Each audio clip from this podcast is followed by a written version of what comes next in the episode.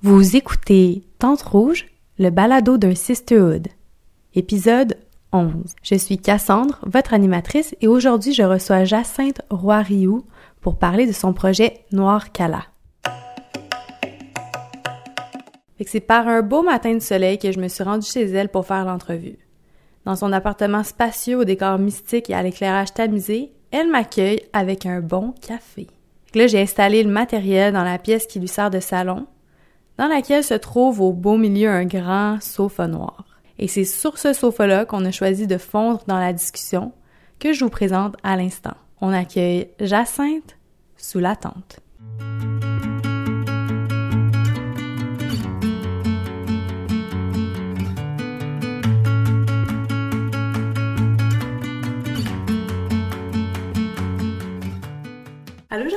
Allô! Merci de m'accueillir chez toi dans ton grand divan euh, très confortable. Ben merci à toi de, de, de, me rendre visite à nouveau. Je suis super contente euh, qu'on se rencontre aujourd'hui. Oui, parce que la première fois qu'on s'était vu, c'était pour parler du lancement qui a eu lieu il y a maintenant euh, quelques temps, un lancement de Noir Cala. Aujourd'hui, on est ici pour parler de Noir Cala et des bijoux, mais également pour faire un, petit retour dans le passé, pour connaître l'histoire qui t'a mené à faire ce que tu fais aujourd'hui. Avant toute chose, j'aimerais te laisser te présenter. Alors, je m'appelle Jacinthe. Je suis euh, la fille derrière le projet Noir Cala. Euh, en fait, euh, je suis une personne qui aime beaucoup les arts, qui aime beaucoup voyager. Puis, euh, après plusieurs années à travailler euh, dans un bureau à faire du 9 à 5, j'ai décidé de, lâcher ça pour partir en voyage. L'hiver dernier, j'ai eu la chance de réaliser un rêve que j'avais, de partir ma compagnie de bijoux. En fait, moi, je suis pas joaillière. Je suis pas une personne qui tripe sur le travail manuel, mais j'ai énormément d'images et d'idées dans ma tête. Par hasard, de fil en aiguille, je me suis ramassée dans une ville qui s'appelle Pushkar. C'est une ville désertique du Rajasthan. Puis dans cet endroit-là, il y a beaucoup d'artistes et de créateurs qui, euh, qui vont là pour lancer leur ligne de vêtements ou de bijoux. Parce qu'il y a beaucoup euh, d'artisans locaux qui euh, travaillent la joaillerie, qui sont très euh, expérimentés là-dedans. Là-bas, il y a vraiment une possibilité de faire faire des bijoux sans nécessairement les faire soi-même. Le processus, si on veut, c'est pas simplement de dessiner un bijou puis de demander de le faire faire, mais c'est aussi de discuter avec eux, de connecter avec eux, de rencontrer la famille, de parler des idées. Puis de fil en aiguille, il y a des projets de de beaux projets qui émergent de tout ça. Est-ce que c'était sur ton itinéraire à la base? Parce que quand t'es parti en Inde, est-ce que tu avais vraiment cette intention-là ou ça s'est un peu euh, mis sur ton chemin? En fait, c'était pas du tout dans mes plans d'aller à Pushkar. Euh, euh, c'est ça qui est très drôle dans l'histoire. En fait, j'étais à Goa, j'ai voyagé beaucoup avec mon copain à Goa. Mon copain retournait euh, travailler à Montréal. Avant moi, moi j'avais un mois à voyager seule, mais j'avais aussi Bianca qui venait me rejoindre. Bref, on était supposés passer quelques temps ensemble à Goa, puis après ça aller à Rishikesh qui est plus dans l'est. Puis après Rishikesh, on avait prévu aller au Népal. Puis là, quand j'étais à Goa, sur le dance floor à 3 heures du matin, il y a vraiment eu un courant énergétique spécial qui s'est passé. Puis là, mon ami me disait qu'il avait reçu des signaux de la vie et tout ça. Puis au même moment, moi, j'étais pas au courant, on s'en est parlé après. Euh, une de mes amies m'a dit « Hey, euh, au lieu d'aller au Népal, tu devrais donc aller à Pushkar avec nous. » Je disais « Aller à Pushkar, faire quoi? » Elle dit « Moi, je veux aller faire faire des bijoux. » Je dis, ah, tu vas faire faire des bijoux à Pushkar? On y va ensemble, on fait ça. Donc, sur un coup de tête, euh, mon plan d'aller au Népal euh, est avorté et je décide que je m'en vais au Rajasthan. Fait à ce moment-là de l'histoire, t'as aucune idée qu'il y a vraiment la naissance de Noir Cala qui va, qui va arriver. Exactement. C'est une, une, forme de fantaisie, mais j'étais tellement convaincue dans, dans ce projet-là que quand j'étais dans le train, je brainstormais sur mon logo, mais j'avais toujours pas de nom. Je pensais à un nom de compagnie, j'imaginais, je commençais à dessiner tous les modèles que je voulais faire, mais il y avait absolument rien de concret, j'avais rencontré personne, puis pour être honnête, j'avais pas vraiment d'expérience dans, euh, dans ce domaine-là. Aujourd'hui, même pas un an après euh, cette visite à Pushkar, t'as lancé ta compagnie de bijoux. C'est très concret, là, comme oui. j'emporte, tu emportes des beaux bijoux euh, argent, que tu as dessiné pour certains, des amulettes, euh, il y a toutes sortes de choses en tout cas. Toutes sortes de choses, oui. Le, mais le projet a rapidement pris de l'ampleur. Euh, au départ, je voulais faire mes propres designs, mais quand je suis arrivée à Pushkar, euh, j'ai vu que il y avait tellement une, il y avait vraiment des belles pièces qui existaient déjà. Donc j'avais plus envie de faire, de, de ramener des modèles que j'avais sélectionnés pour faire découvrir ça aux gens d'ici, parce que c'est des modèles que j'avais jamais vus nulle part. Mais par la suite, j'ai eu des idées, des, des illuminations de modèles que je voulais absolument réaliser. Donc, je me suis dit, c'est parfait, let's go, je l'ai fait. Fait que là, j'ai commencé par des achats. Après ça, j'ai fait faire des designs. ça, ça a été un processus vraiment formidable parce que j'ai pu vraiment connecter avec la famille Sony, une famille joaillière de la région du Rajasthan à Pushkar. Avec cette famille-là, ce qui est intéressant, c'est qu'on avait vraiment un, un, lien de proximité. J'allais souper chez eux, je connaissais le petit cousin, euh, on jouait avec les enfants. Puis là, après ça, c'est, c'est de tout, c'est d'être à la rencontre du système indien. Parce que ici, euh, au Québec, j'ai l'impression qu'on fonctionne de façon linéaire. Donc, euh, OK, on y va par étapes. Par exemple, si tu as fait approuver un croquis, il va partir en, production, puis ça. Mais là-bas, il y a une espèce de souplesse de ce que tu me disais en pré-entrevue. Oui, c'est ça, exact. C'est que la façon de fonctionner est très circulaire. Donc, on est comme tous des acteurs en rond qui évoluent ensemble. cette forme circulaire-là est beaucoup plus désorganisée, mais elle amène beaucoup de créativité aussi. Donc, ça a des côtés positifs et des côtés un peu plus négatifs. En, fait, c'est comme si la façon de fonctionner est beaucoup plus flexible, beaucoup plus souple, beaucoup plus dans un esprit progressif qui a tout le temps possibilité de revenir en arrière. J'avais pas l'impression de fonctionner en termes d'étapes, mais en termes de processus flexible qui est constamment euh, omniprésent dans le temps, si on peut dire ça comme ça. de faire faire les bijoux là-bas, ça a été euh, non seulement un processus créatif, mais un processus d'adaptation euh, culturelle, je dirais. Puis de, de c'était un peu une façon de d'embrasser euh, une nouvelle culture qu'on apprend à connaître. Deux mois, quelques mois en fait à Pushkar? à Pushkar, un mois, mais je me suis promenée aussi dans le Rajasthan. Puis j'étais allée aussi à Jaisalmer. Après ou avant? Après. Après, ouais. Puis c'est là que euh, le projet a débouché vers euh, une autre passion qui s'est qui s'est présentée à moi. En fait, j'ai rencontré un antiquaire euh, qui m'a présenté des, des, pièces antiques indiennes. Ça a tout de suite vraiment capté mon attention. J'étais vraiment intéressée par le sujet. C'est lorsqu'il m'a parlé d'une certaine amulette qui contenait des mantras que j'ai vraiment été intéressée. Puis je me suis rendu compte en fait que qu'est-ce qui était autant passionnant en Inde, c'est la, la symbolique des bijoux en fait. On parle pas ici d'un bijou qui est simplement esthétique, mais on parle, d'un bijou qui est euh, porteur de signification. Puis c'est vraiment toute la découverte des antiquités qui m'a permis de, prendre conscience euh, de, ce poids-là, en fait. mais on le ressent, je trouve, dans, dans tes bijoux. Tu sais, j'ai jamais, comme je te disais, acheté de bijoux parce que, je sais pas, c'est... On a chacun nos petits trucs. ouais, mais euh, tout de suite, à la rencontre de tes bijoux, j'ai senti qu'il y avait une, belle profondeur, puis on dirait que les porter, ça, ça me protège. Je sais pas si c'est parce que t'avais ce discours-là, mais non, en fait, je, pense que naturellement, je les, je les trouve lourds. Je me sens comme si c'était quasiment une armure, euh, avec même leur, euh, les pointes ou les... Vraiment quelque chose de protecteur, mais c'est ce que tu me disais en pré-entrevue en fait, c'est très intéressant que tu dises ça, que tu parles du côté de la protection et de l'armure, parce que euh, en Inde, en fait, euh, tous les bijoux sont considérés. Euh, ben, en fait, le, le, le, mot qui est utilisé pour les bijoux, c'est mani, qui signifie armure. Hmm. OK. Fait que ça, c'est très intéressant, en fait. Dans le fond, le mot amulette signifie mani, qui signifie armure. Puis là, quand on pense à une amulette, on pense à un pendentif qu'on a dans le cou. En Inde, tous les bijoux ont une, euh, sont considérés comme des formes d'amulettes et ont des fonctions de protection. Fait que là, si on parle par exemple euh, de la boucle de nez, euh, dans le fond, ça, serait un bijou qui est installé pour empêcher le mauvais esprit de pouvoir pénétrer dans, dans l'orifice en fait. Parce que dans le fond, dans la cosmologie, il y a une croyance comme quoi il y a certains esprits qui peuvent s'emparer de l'humain. C'est pour ça qu'on va porter énormément de bijoux pour empêcher les mauvais esprits de pénétrer l'humain mais aussi certains, euh, certains bijoux peuvent être portés pour attirer le divin. Tout le concept d'amulette revient, remonte à, l'Inde ancienne. En fait, ça existe depuis de, nombreuses années. Euh, ça s'est développé dans un contexte de société où euh, les, les, humains avaient une cosmologie animiste. Ça, ça veut dire que les gens avaient tendance à accorder un caractère animé à certains non-vivants. Donc, dans le fond, les, les bijoux, les amulettes, ne serait pas nécessairement automatiquement animé, en fait. C'est un processus qui est beaucoup plus approfondi que ça. En fait, c'est que les amulettes, une fois qu'ils sont consacrés, puis pour consacrer une amulette, en fait, c'est euh, un travail de rituel qui est très, euh, qui est très pointu. Ça doit être fait par un prêtre ou par un chaman qui va réciter les bons mantras à l'amulette. Euh, au même moment, on va brûler des herbes appropriées. Une fois que l'amulette est consacrée, le prêtre va pouvoir le mettre autour du cou, autour d'une région du corps de la personne. Puis c'est à ce moment-là qu'elle va détenir une vie spirituelle et une force divine. Hmm.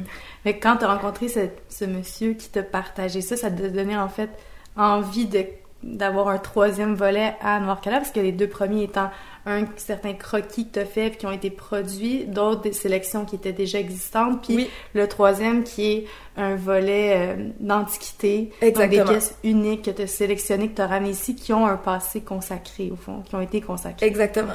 En fait, ce qui est intéressant, c'est que chacune des antiquités que j'ai ramenées euh, l'antiquaire m'a expliqué toute la, valeur symbolique. Chaque antiquité a une valeur symbolique différente en fonction du dieu qui, est représenté, en fonction euh, de tout le, bagage symbolique qu'elle transporte.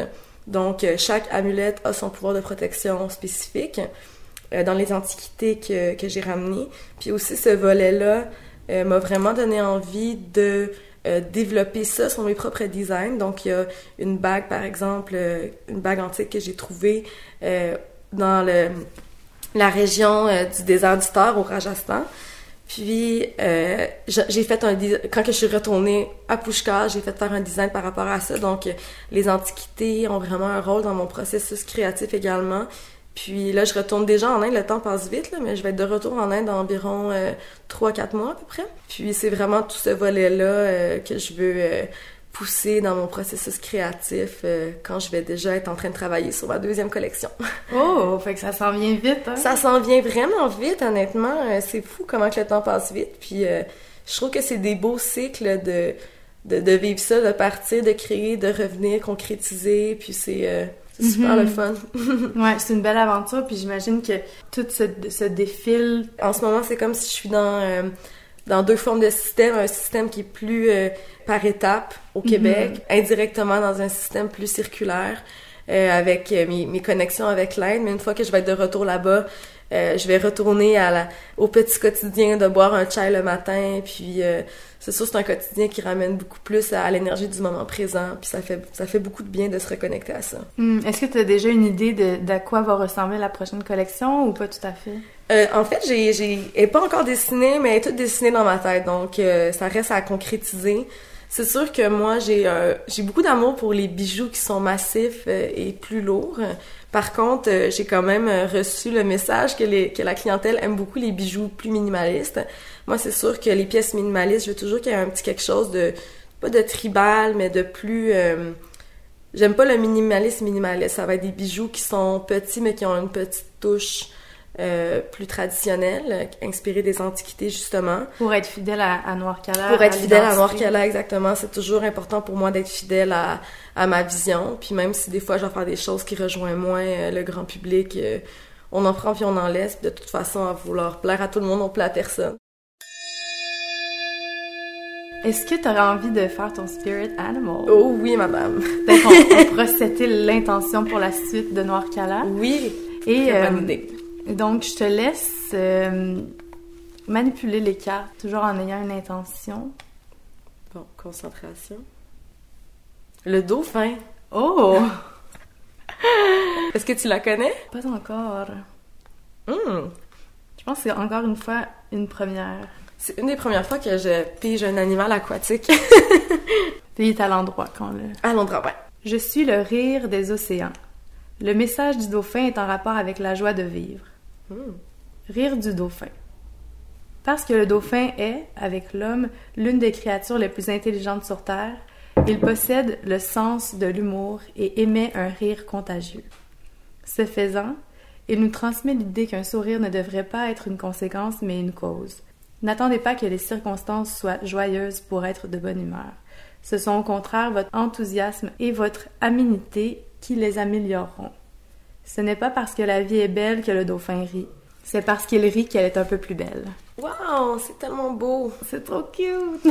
Mais ça, c'est, drôle parce que il y a vraiment quelque chose que j'aime dans le, tirage de cartes. En fait, je trouve que ça l'explique bien les, réalités qu'on vit. Euh, c'est souvent des belles conclusions sur nos prises de conscience des derniers jours.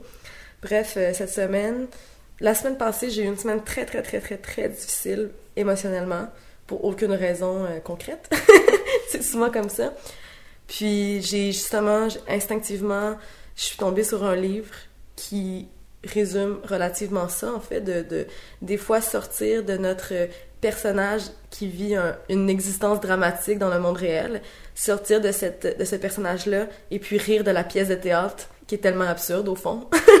ah, c'est une bonne stratégie. c'est bon, hein? Mais c'est fou comme des fois, tu sais, quand on, se sent justement un peu plus down, on se convainc que it's where we belong, tu sais. Exactement. Alors que juste en sortant de cette boîte-là, tu te rends compte, mais ouais, c'est pas si pire que ça. Mais parce que des fois, cette noirceur-là nous enferme aussi.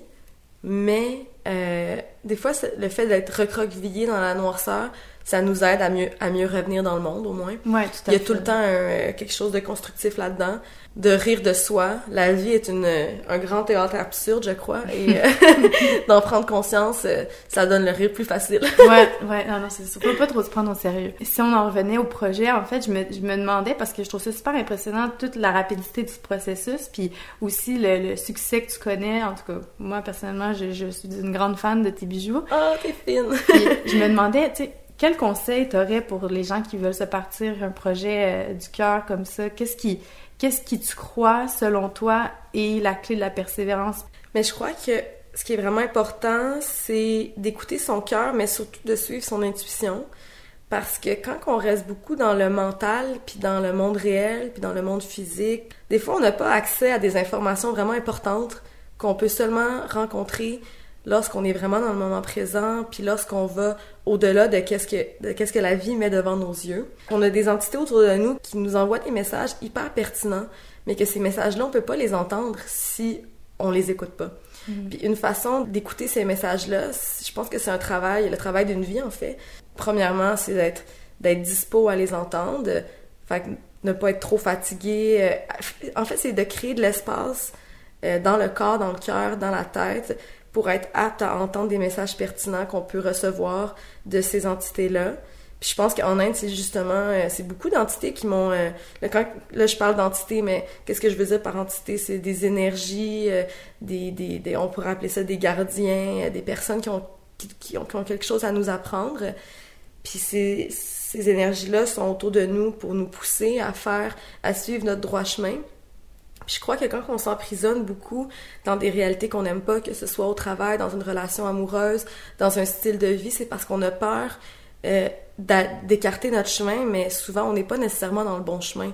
Au lieu de te tordre contre les embûches que tu vois, ben tu fais juste changer la couleur de tes lunettes, puis la perspective va t'ouvrir à des meilleures possibilités. Pour toi, pour qu'un projet soit euh, ben, qu'un projet réussisse, prenne vie, c'est vraiment d'écouter de l'intuition puis d'y aller avec une pulsion qui est euh, pas dans le concret nécessairement, donc de pas chercher des réponses euh, ou, d'essayer de forcer des réponses, c'est plus comme naturellement suivre un flow puis aller vers comme comme t'as fait à Pushkar euh, sur une un coup de tête. Exactement. Tu as eu confiance en, en, en cet appel-là, mais c'est, tu sais, c'est pas facile, je trouve, de l'entendre. Il y a des moments où je le sais que je suis comme, OK, là, là, genre, ces messages-là vont être difficiles à entendre parce que des fois, ils vont aller en contradiction avec euh, tout qu'est-ce que qu'est-ce qu'on qu'est-ce qu'on s'est fait dire qu'on devrait faire toujours. Mm-hmm. Puis aussi, je pense que l'homme a une grande recherche de sécurité, puis que cette recherche de sécurité là l'amène souvent à ne pas écouter sa voix intérieure, puis écouter les messages.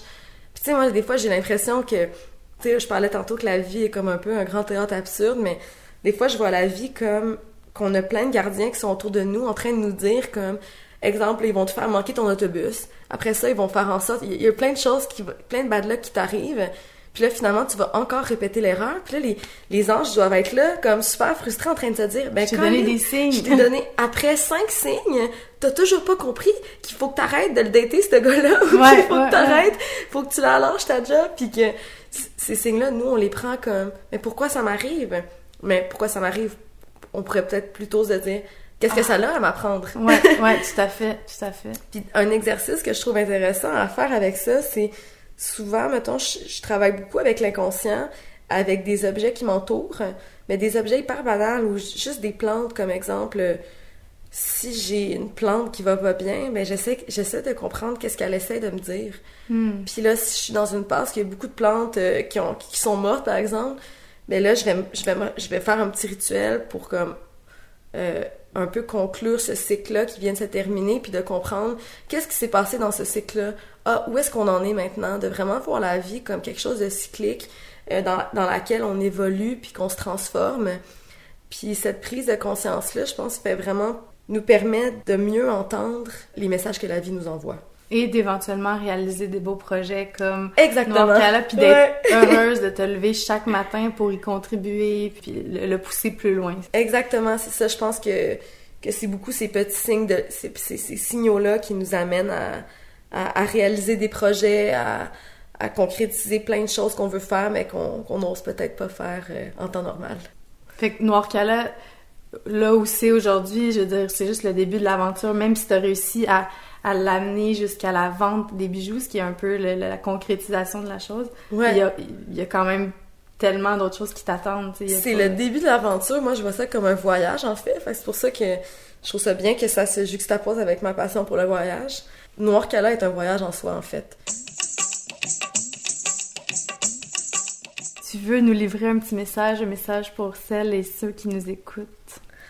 Un message. Ben, en fait, je pense que tout ce qu'on divague depuis tantôt, ça serait un peu mon message. On est souvent euh, notre pire ennemi, puis on est souvent pris dans des euh, schémas euh, que l'on invente nous-mêmes. Puis je pense que de sortir de ces schémas-là, ça nous permet de sortir de la solitude, ça nous permet de sortir de l'incompréhension. parce que dans le fond, il y, a, un peu rien à comprendre puis rien à faire, dans un sens. Tout est un peu... la vie est une grande contradiction, je crois. Puis euh, que dans le fond, de réaliser qu'on est tout le temps accompagné par une espèce de force divine qui est en nous, qui est en les autres, puis de comprendre, de, de, de, comprendre qu'on est tous unis, ça permet un peu de sortir de la souffrance et de la solitude, puis que c'est un travail aussi qui, euh, qui peut être accompli en écoutant... Euh, en écoutant les forces qui nous accompagnent, justement. Fait que c'est, ça serait de dire, essayer d'écouter, d'entendre les forces qui, ont qui sont à l'intérieur de nous-mêmes, oui. autour de nous, pour se laisser guider puis trouver sa voie. Ça a l'air d'être facile dit comme ça, mais c'est un travail qui est extrêmement difficile. Euh, il y a beaucoup de... Il y a un, travail d'ancrage qui doit être fait, il y a de l'énergie doit être disponible dans le corps, dans la tête, dans le cœur, comme je disais tantôt, pour que ça puisse être accompli. Je crois pas qu'une personne peut euh, travailler 70 heures semaine, puis euh, pas manger ses nutriments, puis être dépendante de plein de choses externes. Une personne que cette hygiène de vie-là pourrait pas nécessairement être apte à entendre ces messages-là. Je crois qu'il faut vraiment apprendre à laisser de la place euh, dans nos vies, puis euh, sortir un peu du cercle vicieux, euh, du travail, des obligations, des remords, pour créer une hygiène de vie qui est plus positive, puis d'être mm. prêt à accueillir ces messages-là. Et de créer du magique. Oui, exactement. des, beaux, projets, des bijoux euh, protecteurs, plein de choses à partager avec les gens. Exactement. Mm. Donc, si jamais on veut se procurer euh, de tes bijoux ou euh, justement magasiner, on le fait ça en ligne sur noircala.com. Exactement. Et puis, on peut aussi consulter ta page Instagram qui est très artistique, dans laquelle on voit certaines des pièces, puis on peut avoir accès aussi aux oui, sur le Instagram aussi, on voit beaucoup les pièces, on voit beaucoup aussi ma collaboration avec euh, ma meilleure amie Bianca, avec laquelle euh, on fait beaucoup de projets créatifs. C'est super le fun. D'ailleurs, j'en ai pas parlé pendant l'entrevue, mais... Euh, Bianca Desjardins. Bianca qui Desjardins, qui est photographe. Euh, on a voyagé ensemble, on va voyager ensemble pour euh, Noircala. C'est, elle, fait, partie de l'aventure du grand voyage de Noircala. Mm. Puis euh, Instagram est vraiment une bonne plateforme pour découvrir un peu notre la passion qu'on partage ensemble. Mm. L'essence du projet, je pense qu'il y a l'essence du projet exactement est assez bien définie. Ouais. C'est dans tes projets, j'imagine, de peut-être vendre euh, Oui, ben j'aimerais vraiment ça d'avoir j'aimerais vraiment ça avoir un local mais je sais pas si je veux que ça soit un magasin. J'aimerais peut-être que ça soit un local de partage créatif. Euh, je sais pas trop. On lance ça dans euh, l'univers. C'est assez, on, laisse, on lance ça dans l'univers, on s'en fait pas, puis on reçoit un message. ouais, ouais. Merci de nous avoir fait voyager à travers ta créativité, puis de nous avoir présenté le projet Noir Cala qui, euh, je le répète, est, euh, est, vraiment génial. Donc, je vous invite tout le monde à aller suivre euh, sur les réseaux sociaux Jacinthe, puis Noir Cala, noir.cala sur Instagram. Oui, exactement. Merci. Merci à toi encore. C'était super le fun. Oui. bye bye. Bye bye. C'est déjà tout pour l'épisode numéro 11 d'aujourd'hui avec Jacinthe Roy-Rioux. J'espère que l'échange vous a plu. Alors pour tout commentaire ou suggestion, je vous invite à le faire via les réseaux sociaux ou en nous écrivant à l'adresse info sans s Je vous invite également à partager, à commenter et à vous manifester parce que quand vous euh, le faites, ben, je vous sens présente et qui dit euh, présence, ben, je sens que le projet prend vie. Donc euh, merci pour votre écoute et je vous souhaite une excellente fin de journée.